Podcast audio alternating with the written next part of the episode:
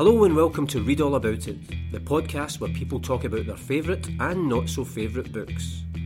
Join me, Paul Cuddihy, as I take each guest on the literary journey of their life, from their most cherished childhood read and a book they'd recommend to anyone, to the book they couldn't be paid to read again, and much more in between. So listen, enjoy, subscribe, and spread the word about the Read All About It podcast. Hello and welcome to the latest episode of the Read All About It podcast. I am delighted to be joined on this episode by Linda Jackson, who is a writer, a singer, a publisher, and a creative writing tutor. Linda has published short stories and poetry. Well, most recently, she's published the first of three memoirs, The Siren Awakes. She's also the owner editor of Seahorse Publications, which is a publisher offering opportunities to new and established writers born in Scotland or resident here. Well, she's also a creative writing tutor, having already gained a PhD in literature and philosophy from Strathclyde and Warwick universities. Linda also has five albums of music to her name and has performed throughout the world. And you can check out her latest song, Sirens, which is from her forthcoming new album, on SoundCloud. If you just check for Linda Jackson and you spell that J A X S O N. Linda, thanks for joining us on the Read All About It podcast that is uh, quite an impressive CV of a whole variety of different artistic forms. Is that again is that something that you've you've always been interested in? Obviously, music, but writing, and quite often combining the two. I think I, I, I came up always reading poetry. I liked poetry, which was a bit of an anathema in my house, if you know what I mean. They were telly watchers, and I was always up in my room with poetry books and things. And my father was a fabulous singer. I came from a house of singers and musicians, like a lot of us did. That was the way it was, you know. And I was doing my, my Bellshill Irish granny, it was just, you know, the other thing, you know, all the kind of every kind of song you could possibly imagine there. So we had a wonderful time. Yeah, and I think I've always ran at life, really, to be honest. I'm quite old. I'm older than I look, I think, and I have lived a full life. That's all I say. If I spontaneously combust tomorrow, boy, have I done it as much as I could have, you know. It's just I've always been quite busy. And I suppose that the, the good thing of that, I'd imagine, is that you're not just focusing, because you're not just focusing on writing, as, as I mentioned, that you obviously write across the different forms. Obviously, you run a publishing company as well you teach creative writing and then obviously the music as well which i've had a couple of listens to the song sirens but i, I thought I, will just have it fresh in my head just before we record this. And i suppose that's the frustrating thing of the lockdown is that you were all ready to go with a new album as well just before yeah. all this happened. I mean they made it celtic music radio of the week during the lockdown so i had to do the interview by phone because it was all booked up for me to go on. And i was quite excited because my mother died last year and i had to kind of stop gigging just to, you know, my family live in Australia, and um, I just went to live with my mum. So I stopped gigging. This was me just, I'd been writing songs, so put them all together, and then Celtic Music Radio.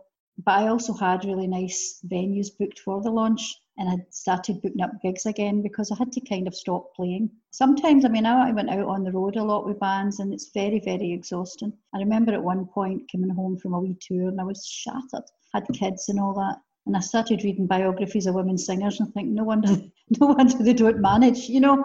So I just thought, no, I'm going to go back to my kind of academic head and earn my money that way, and then I can choose what I sing and choose when I sing rather than having that running about in the back of vans and for weeks and ends, you know. So, but that is where my heart lies. I have to say, I'm at, I'm at my most me in the middle of a song. And do you find as well, again, with anybody who does any sort of artistic form, when you hear the final verse, because that song, Sirens, that will have started, I'm guessing, just as an idea in your head or a, or a tune or a melody or a, or a, few words. And then when you hear, you know, does the magic ever end with that, where you, you maybe can still sit down and go, oh, that's not bad? I'm very, very self critical, but Sirens, I have to say, I've got um, Alan Thompson on bass on that, and he's phenomenally good. And uh, Morph, Kevin Dobie on guitar, great saxophone player. So the way that worked, we just went to a studio and Morph would play some guitar, and I'm quite spontaneous. I would just start singing whatever came in, out my head. Some of it would be naff, but when we did it again, I would say, "Well, keep that verse, that verse, and let's fix some lyrics there." So it's quite automatic writing, you know. And I can't play guitar or piano particularly well. In fact, hopeless. But I can sit in the house and play them and get ideas together. But that song, I never did that. I just literally went in and spontaneously came out with it. And it's funny because it was quite a difficult period, to be honest and I think it's as real as it gets. And I can still listen to it and think, oh, no bad hen, you know, that kind of feeling. I just think it's okay.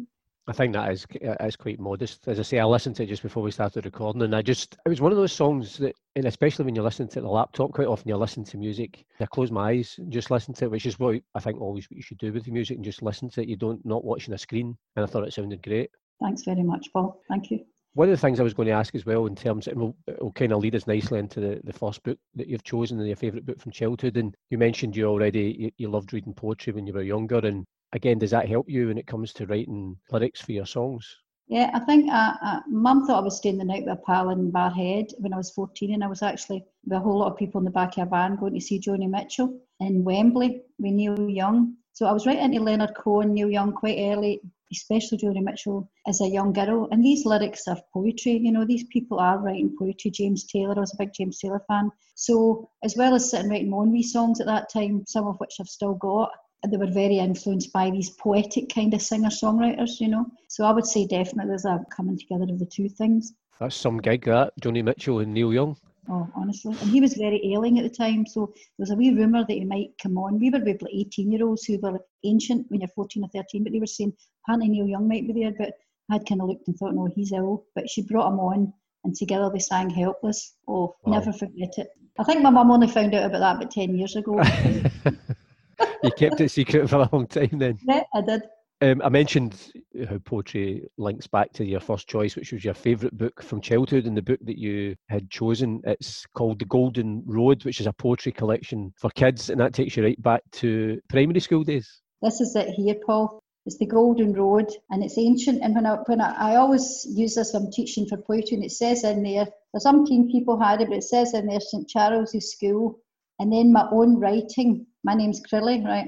My own name, so it's Linda Crilly, uh, St Charles School. And I'll not tell you the date because it gives a lot away about my age, but it's totally ancient. So I must have been a wee mini tea leaf. I must have loved it so much I had to take it away with me, you know. You're a woman after my own heart because I've told this story often that one of my favourite books from school days, secondary school was Catch 22, and I've still got my copy, which uh, which fell oh, into my school bag. Can't stop ourselves. I mean, what was it, even at that early age, that caught your imagination then in terms of those poems? I lived in Glenburn and I used to live up near the Braes and I, I don't know how I got an education to be honest because I was dogging school and running away up the Braes. And I'm a big Christina Rossetti fan to this day but there's a wee line in this there's a couple of lines. Boats sail on the rivers and ships sail on the seas but clouds that sail across the sky are prettier far than these. There are bridges on these rivers as pretty as you please but the bow that bridges heaven and overtops the trees and builds a road from earth to sky is prettier far than these. That's Christina Rossetti's wee poem for children. And I used to run away up the Glenifer Braes and just lie my back up there and look at the clouds uh, when I was quite young. I don't know how I survived it now. I, I can't even imagine doing that now on a bright day. I'd be too frightened with the places I went. But I used to go up there and and that spoke to me, that kind of poem, you know, just being outside and being somebody and having a chance to go somewhere.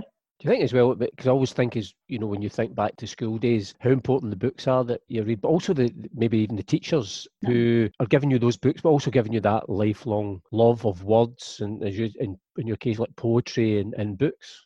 And you can be in amongst, I think, a lot of difficult teachers. I, went to a convent school for six years, an all girls school, and I was kind of lucky to get there because I came from a housing scheme and a couple of years before it had been fee paying. So I think they saw us as the beginning of chaos. Uh, but for me, it was a saving grace. And you could have some teachers that, whether they were nuns or not, that maybe seemed a bit strict for you or a bit out of, in a different planet. It only takes one. It takes one teacher, I think, to invest and have belief in you, you know, and it, it can change you can really change yourself around. I was quite wild up till I was about third year in school.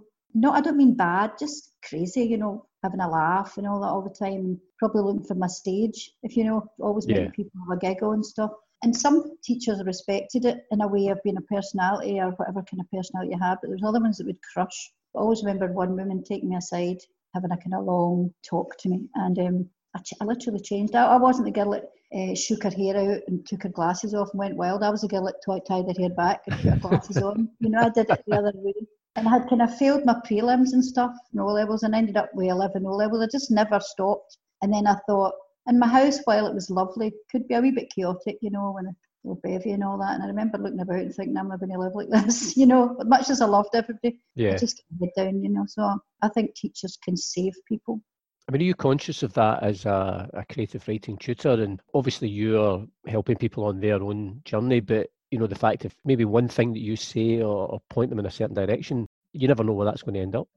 I hope so. I mean, I have had a lot of respect and, and kind of, you know, not that that much, won a couple of awards and hotels and stuff for teaching. I've taught all my life, primary, secondary, uni, colleges, my whole life's been teaching. And now it's it's great because teaching the Centre for Lifelong Learning at Strathclyde now you get people who maybe have just worked their graft all their life and now they've always fancied writing or they wanted to write something about maybe a parent's life or something interesting for the mining communities and stuff. And I just say, well, you've made you've paid your money here now, let's go for it, you know. And I'm quite conscientiously applying myself, uh, probably above average, I would say. And that isn't me blowing my trumpet; it's just a fact. I know, you know, that I'll work above average to help people as much as I can because, and not just in the Centre for Lifelong Learning, you know, I run my own things and get some young people on that, you know, maybe just a wee bit feel themselves a bit uncomfortable. Remember a fabulous writer now who's published widely, William Letford, coming in and saying, don't know if I'm at the right meeting, you know, when he was coming for an interview, he said, My father worked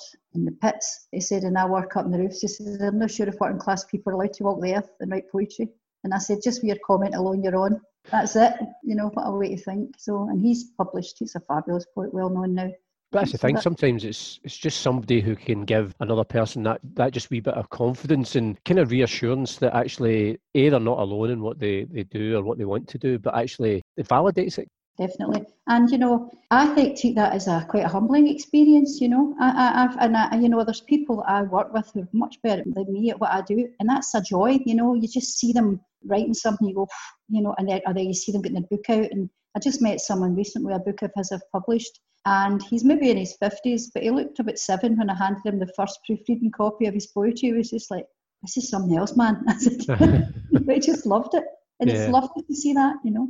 I suppose that's that wee bit of pride that you can have then eh, of helping them on to that point where it's there's a publication there.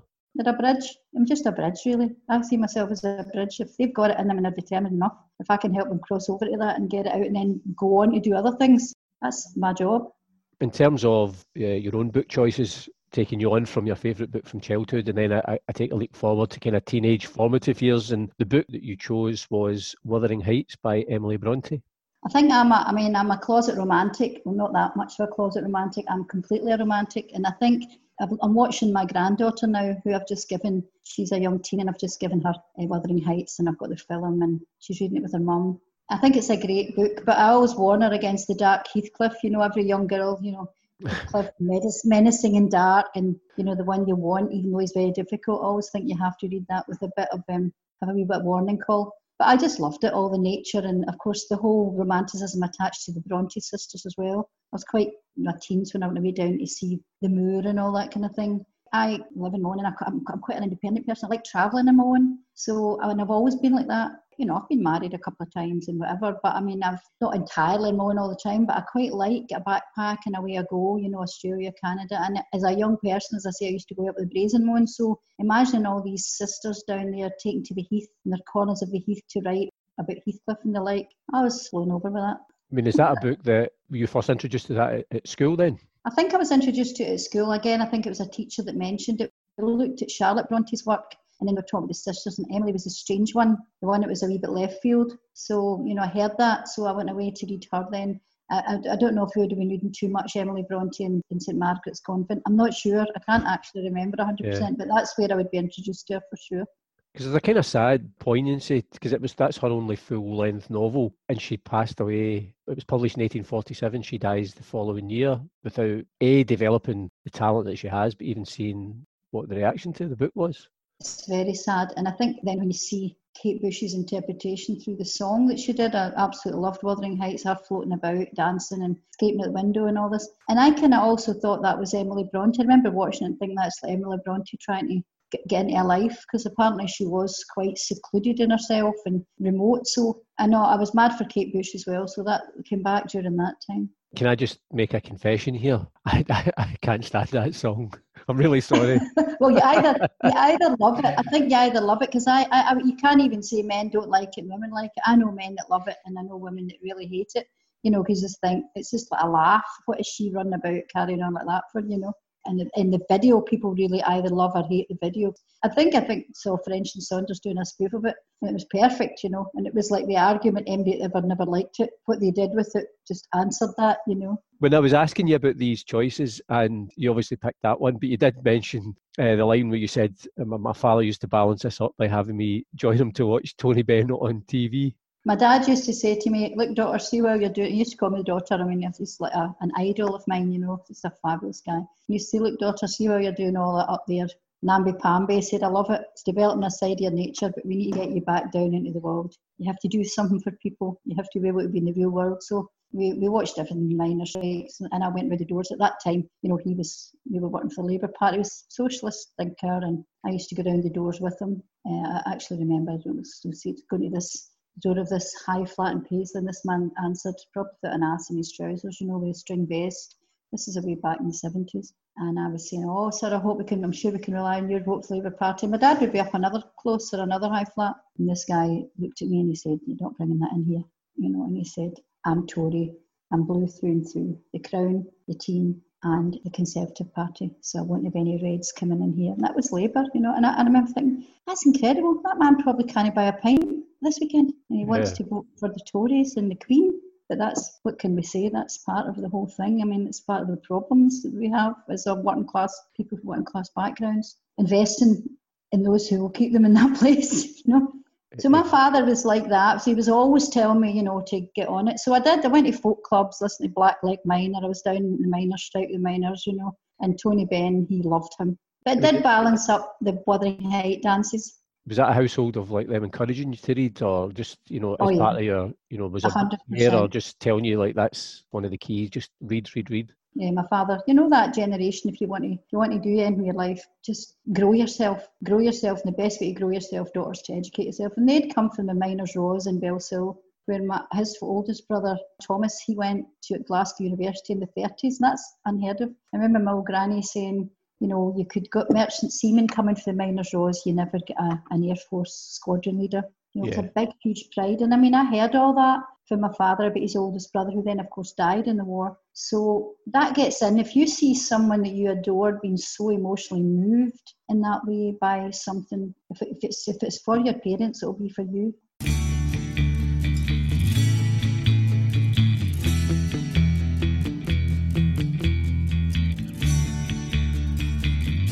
Well, we're listening to the Read All About It podcast with me, Paul Cuddihy, and my guest, Linda Jackson. Linda, we're on to the third question, and that is a book that you would recommend to anyone. And the book that you've chosen is The Loch of the Green Corrie by Andrew Greig, and that is as good a recommendation as anyone can give. Everyone and anyone has to read that book. You love that, I do. I, I, I, every class, and I'll say to people, say to women, you know, it's ostensibly about fishing, but it's about so much more than fishing, you know. And it's like poetry when you read it. It's poetic prose all the way through. There's slant rhymes in it, you know. I had the good fortune to introduce Andrew Greig at Aye Write with his wife, Lesley Glaister, and I love her work as well. So I sat between the two of them, you know, just think what a, what an honour this is because I really enjoy all his work, the golf ones, you know, that he's done them. with. And I think actually it's a wee bit like Irvine Welsh bringing a kind of people to writing that maybe don't don't read that much. I think Andrew Greig has managed, you know, a golfing book or a fishing book don't look like his. So he's introducing style and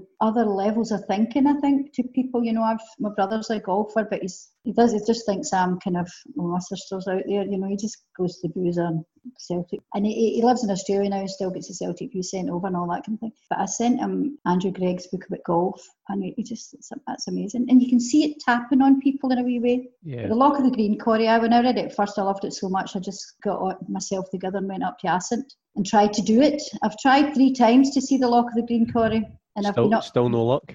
I've been up to honestly my thighs in these locking waters and just had to give up the rain coming on. And, you know, I think you can't do it on your own. You have to do it with somebody because you, you start to get a bit worried as you're climbing these hills and you're up to your, you know, long waders and it's perished. You can't really see. And I think, nah, I mean, if anything happens to me now, I've had it, you know. So I'm going to go as soon as the lockdown ends with a group of people and we're going to go to find it. Because I'm hoping as well that you know one of the maybe one of the positives of the lockdown post lockdown is people maybe start to appreciate what's on our doorstep in terms oh, of Assynt and and these sort of places that are so steeped in not just the history of, of Scotland, but just the history of humanity and, and, and the earth. I mean, I, have uh, uh, because again, my mum was very well. I didn't want to travel abroad, you know, and I've got family abroad. My in-laws are in Spain, you know. I mean, I have obviously gone, but I have got. I mean, the Black Isle. I've spent a long time up there, and and, and it can encourage me with my books. I'm writing a novel now, and it's got three settings, and they're all in Scotland.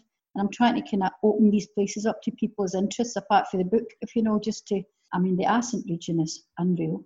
Because one of the things when the the Loch of the Green Corrie was recommended to me, and I hadn't heard about the book, and was my pal had recommended it, so I went and got it. And as soon as I started reading it, I just thought genuinely was one of the books. I, I, I mean, I must have read it within about a day. I just thought this is just, as you say, the writing's absolutely beautiful. But there's always a wee part of me that not it's not irritated. I always think, is this another one of these books that's kind of a great secret of Scotland that there's loads of people who who should know about this book but don't. And I think it should be more widely known. It should be celebrated as it's such a book that's entrenched in our world, really that whole area, once you go up there, you're on the clearances, you're on whether it should be called Sutherland, you know, you're on that whole historical trip with him because you can't ignore it when you're up there. Once you, I don't know if you have you, have you gone up. I mean, I always say to people, go up to Assynt before you go, read this book.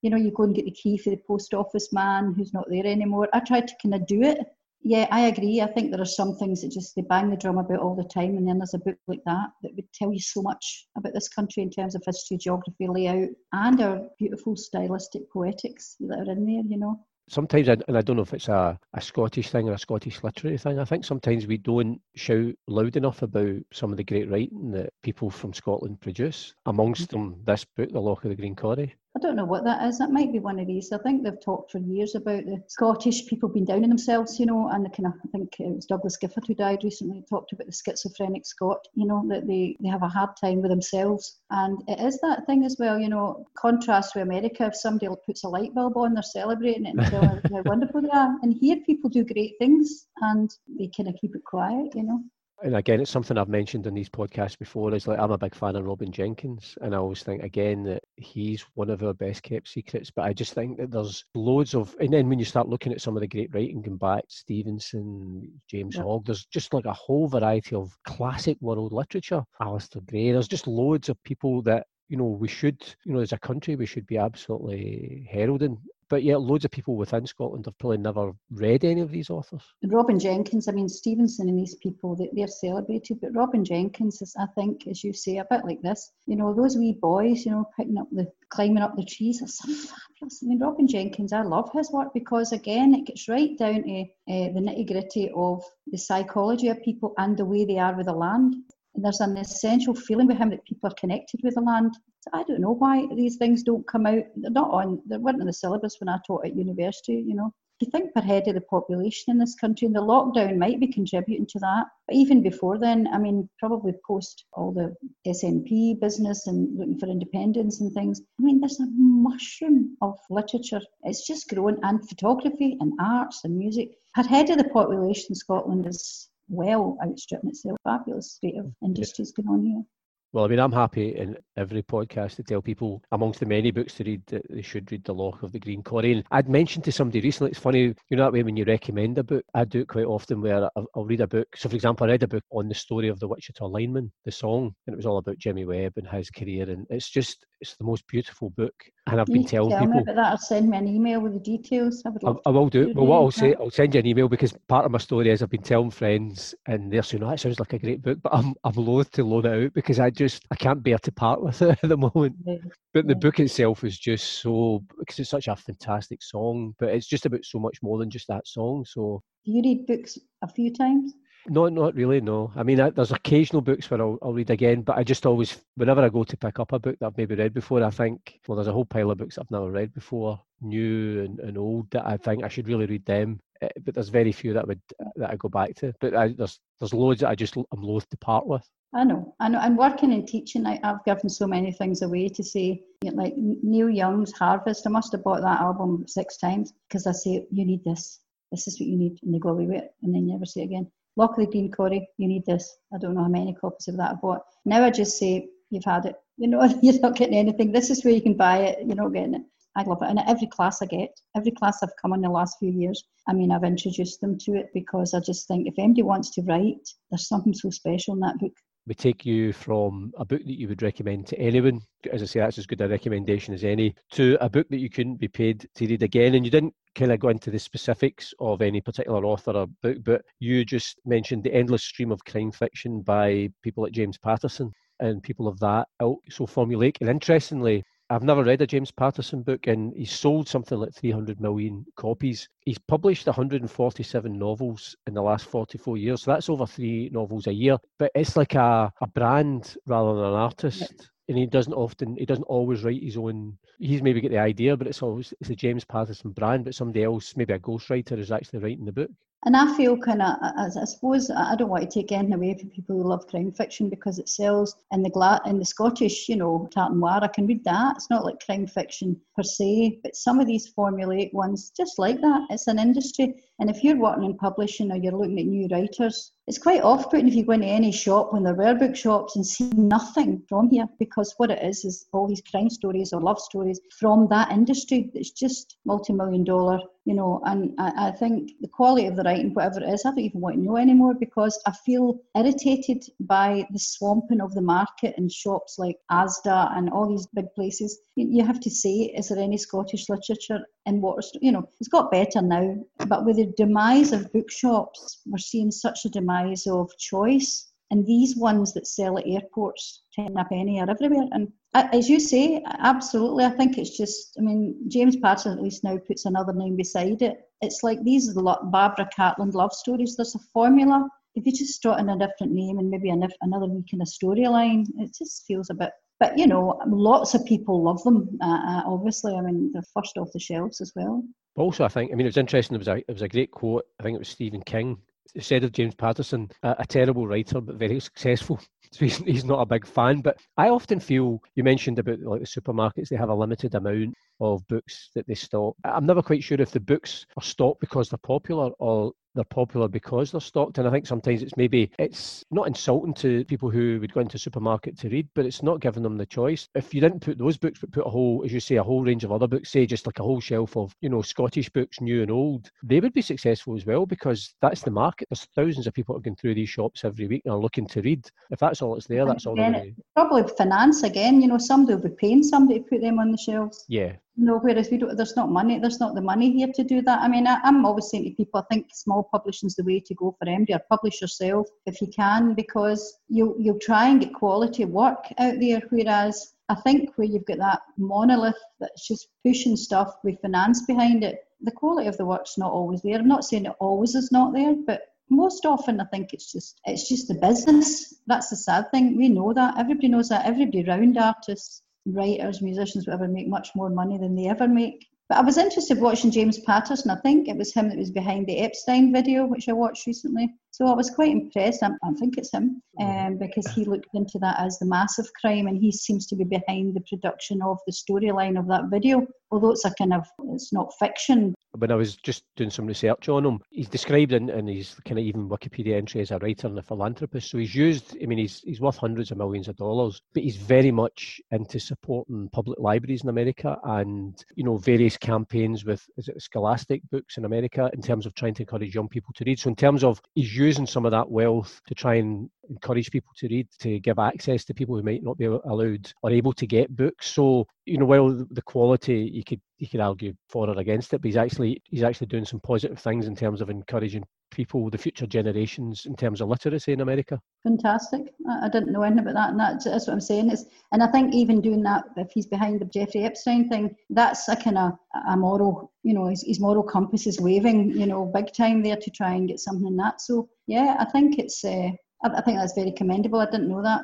You mentioned there when we were just talking about uh, in terms of publishing and, and you know the big publishers and how they, they deal with it and the smaller publishers. And I'd mentioned in the introduction that you kind of owner and the editor of, of Seahorse Publications. Again, when I was just looking on the website, it's that platform that you're trying to give to new but also established writers, uh, either Scottish or resident here, just because sometimes I think for a lot of writers, they feel maybe there's nowhere that they can go to get their, their work published, which is a great frustration.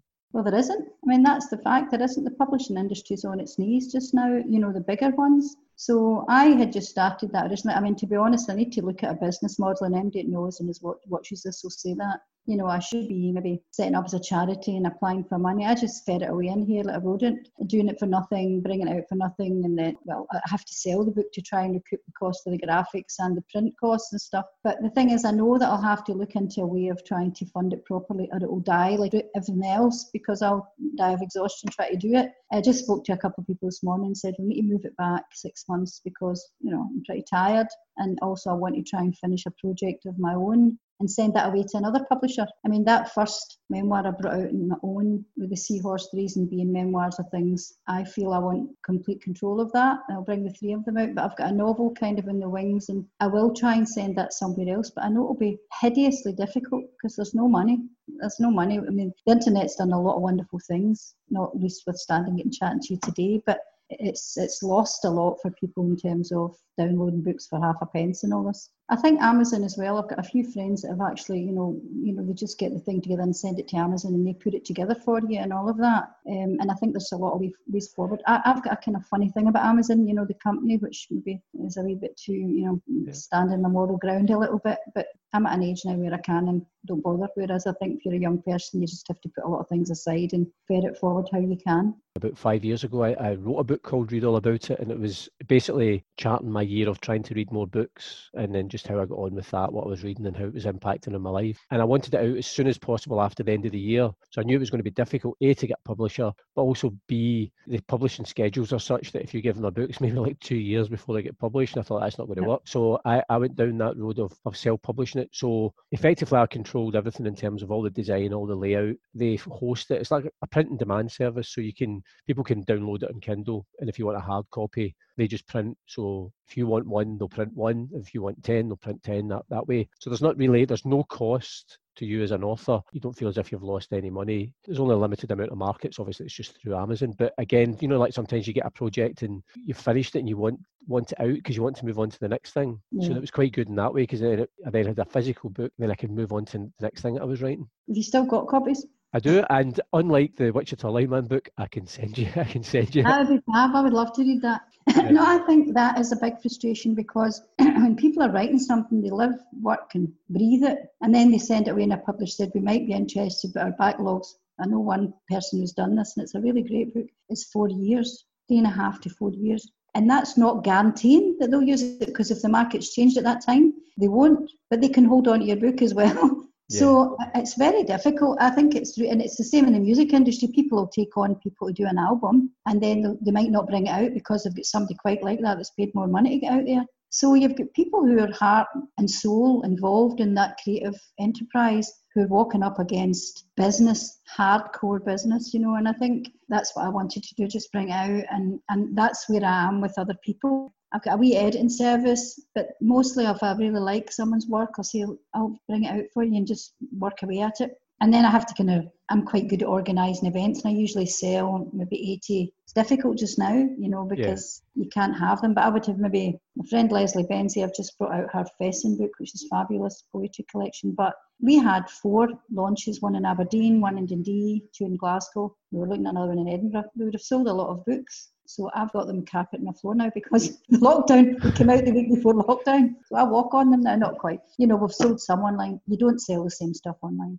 As you say, if it's an event, then people get to to hear the author reading from their work, get a chance to interact, and that is the best way. I think for every publisher, that's the best way for selling for selling books as well. So would you still try and sell your book, or you don't do anything with it now because it's over time? I, I don't. It's there. It's always there. So if, if somebody goes on, they can they can see it. I've got copies that, as I say, I can you know every now and again I'll just send them out to somebody if they want to, to read it. I like what they did with it. I thought the quality was really good. I, I didn't feel that if somebody was putting it beside another book, you would necessarily go, well, that's the self-published one, and that's the traditional. Did you pick an image for it and all that? Yeah, you can do. They can give you the option of designing something. You know, they have a some sort of program where you can design it. But I had a friend who designed the cover. So you basically you download the book template you format it all yourself, and in terms of the then upload that, you upload the cover, and then you can get a proof copy before they actually put it on sale. So it was a really straightforward process and actually quite enjoyable. Just the whole design and layout of it as well as, as writing the yeah, book. My friend Jacqueline Smith has just brought out of Slaves to Men and Gods, and she designed the cover as well. Very clever, and she's done that through Amazon, and she's getting quite a lot of sales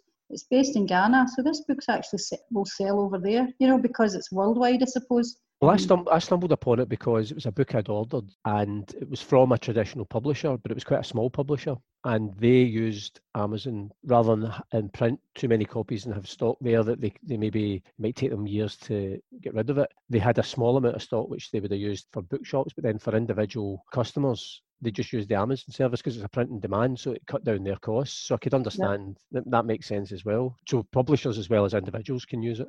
You're caught in the middle. Amazon's a massive corporation. Yeah. I have to say, I'm not in commission for Amazon here, just in case anybody's thinking. No, no, I, it's just such a big monolith. And then I've now got this thing about the graphic designer I use. You know, he does a great job. I mean, he's got a job, but um, you know, and then the printer I use, I know that they can struggle a bit you know, and I know if I sent it away to a Polish printer, like I know people who do it, there's a Polish printer who'll do them for like 150 a copy. Yeah. I might pay 350 a copy, but I'm keeping that guy who's working away there in his wee shop, you know, and it's like that whole thing. As I say, my children are raised now. I don't need to think too much about it, and I'm not starving. Whereas if I was at a different point in my life, I would maybe not have capacity to think about any of these moral things or whatever. I would just be doing whatever I could do, you know in terms of the podcast, we're on to the, the fifth and final question, and that is the, the book that you're currently reading. And the book that you've chosen is Reckless Daughter, which is a biography of Joni Mitchell, who you mentioned right at the, the beginning of the podcast. And, you know, you mentioned she's a huge influence on your musical life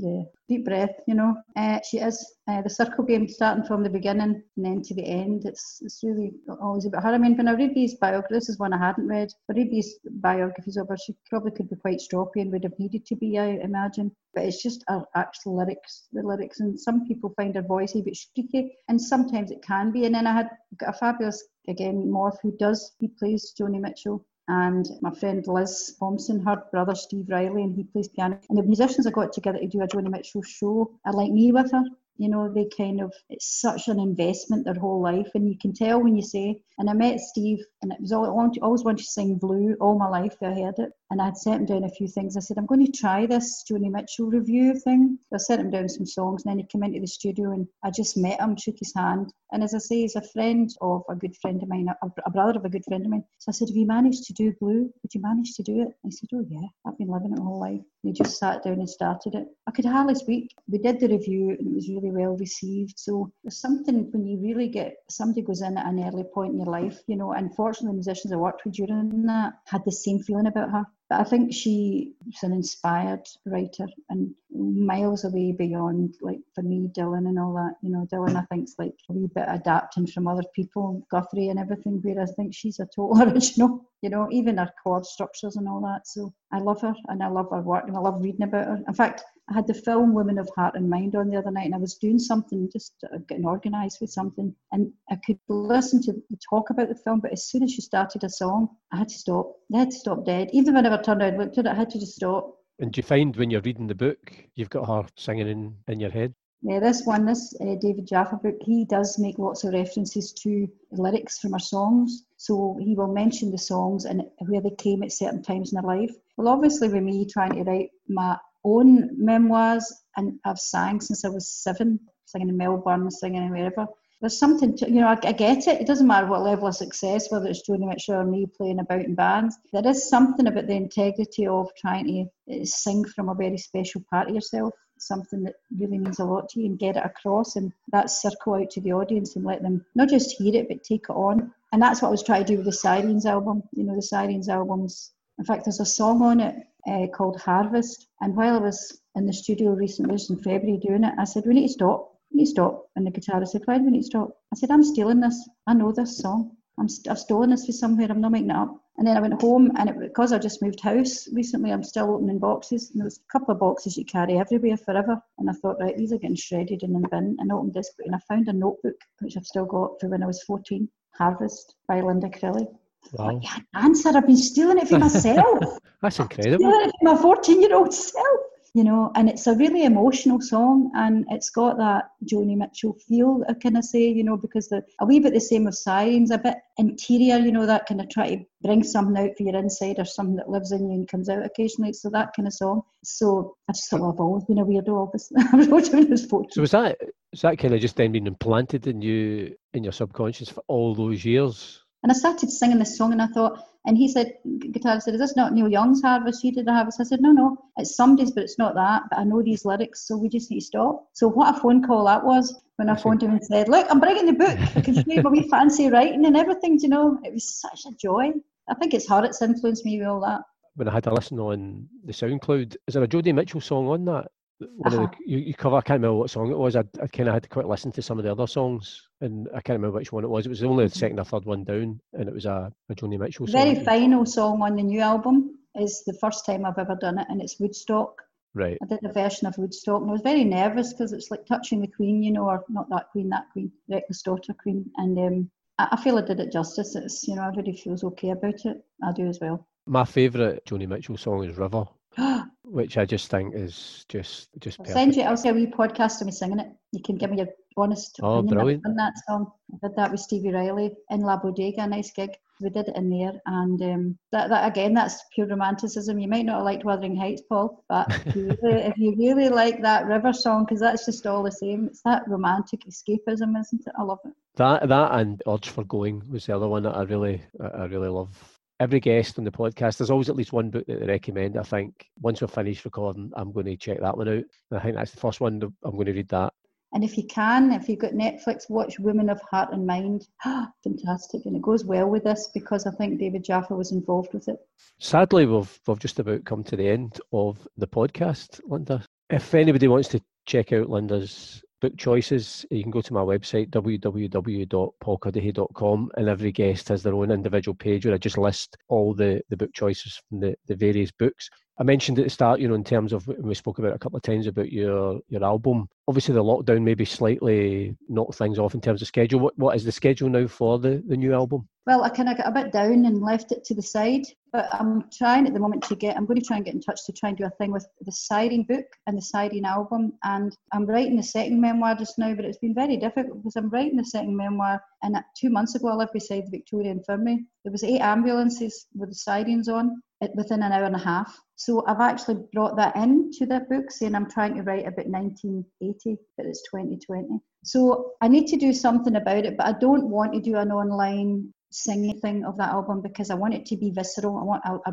need the feeling of I always get an extra lead and walk into audiences. As soon as I get an opportunity, I will be launching the album and I've just got the pile of them sitting there waiting for that. But I am trying to go onto Radio Scotland to get it played a bit airplay. As I say, it was on radio. It was the week album of the week for a week, right at the very first week of lockdown on Celtic Music Radio. So I need to get back to that. I, I didn't, I, I just had a wee bit of a a back bump, you know, when just a bit down about it. So now I'm kind of starting to say, right, I've got Lesley's book out, I've got that book out. I'm taking a rest from anybody else's work now in August and September. I'll back to the sirens and try and find ways through radio stations at first. An opportunity to open up for a launch somewhere. Who knows, Paul, where this is going? Well, fingers crossed, and hopefully sooner or later you're able to perform it to, to a live audience as well. It's been lovely talking to you. Thanks very much. I'm going to buy you a pint. It's the first opportunity we get. Excellent. I'll hold you to that, Linda. Okay. I'll see you soon. Thanks for listening to the Read All About It podcast, and I'd love to hear what you thought about it. You can get in touch via Twitter at ReadAllAbout20, on Instagram at ReadAllAboutIt podcast, or you can send an email to readallaboutit at paulcuddihy.com. If you've enjoyed the podcast, subscribe, leave a review, and spread the word. If you haven't enjoyed it, say nothing to anybody. But I do hope you can join me, Paul Cuddihy, next time on the Read All About It podcast. And in the meantime, keep reading.